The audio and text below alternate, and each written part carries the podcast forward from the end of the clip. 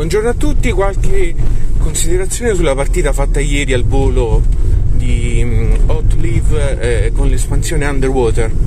Allora, questo è un gioco che io conoscevo da un po', mm, credo di ricordare di aver giocato qualche anno fa l'edizione Kickstarter appena uscita. Non mi aveva particolarmente colpito, anche se comunque avevo apprezzato la, la meccanica e un piazzamento lavoratori con gestione risorse, eh, l'ambientazione abbastanza sentita, però insomma non, non, mi era sembrato particolarmente diverso da tanti altri piazzamenti lavoratori giocati. Ora che è stata mm, messa in commercio la, mm, la versione retail e mm, è disponibile anche l'espansione, ho fatto il comperone e ho, e ho preso tutto.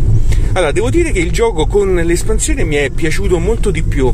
Eh, l'espansione sostanzialmente, oltre ad aggiungere un po' di carte aggiuntive e um, equipaggiamento aggiuntivo, aggiunge un elemento nella mappa, la, um, la base sottomarina, e aggiunge il quinto omino per eh, i giocatori, eh, che è il robottino.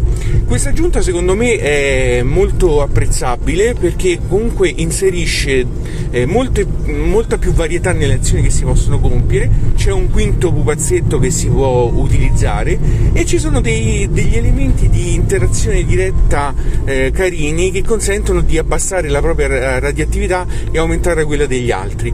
Eh, degli elementi che mm, mi, mi, sono piaciuti, me l'hanno fatto apprezzare ancora di più e logicamente non utilizzerei più questo gioco senza questa espansione che secondo me eh, merita. Allunga un po' il gioco che mm, come durata non è corto, ma comunque aggiunge molte cose da fare, quindi è apprezzabile. Il gioco è un piazzamento lavoratori, come conoscete, con la meccanica del bullismo, tra virgolette, nel senso che ogni pupazzetto ha un suo valore di azioni, quindi di potenza. Ogni volta che il giocatore lo sposta in una locazione prende delle risorse, se sono presenti degli altri giocatori in quella locazione con valore inferiore vengono bullizzati e quindi se non possono difendersi con dei proiettili debbono cedere le, la differenza di valore rispetto al al giocatore più potente in risorse o alimenti.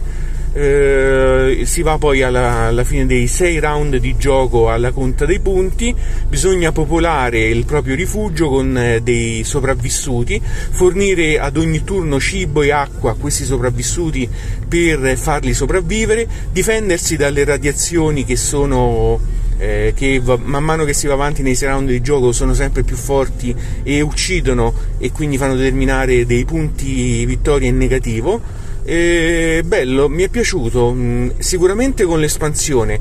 Eh, il gioco base di per sé è un eh, classico piazzamento lavoratori, anche se molto ben ambientato, ma mm, con eh, l'espansione veramente merita, mi è, mi è piaciuto. Doricchia un bel po', ma giocandolo non me ne sono accorto.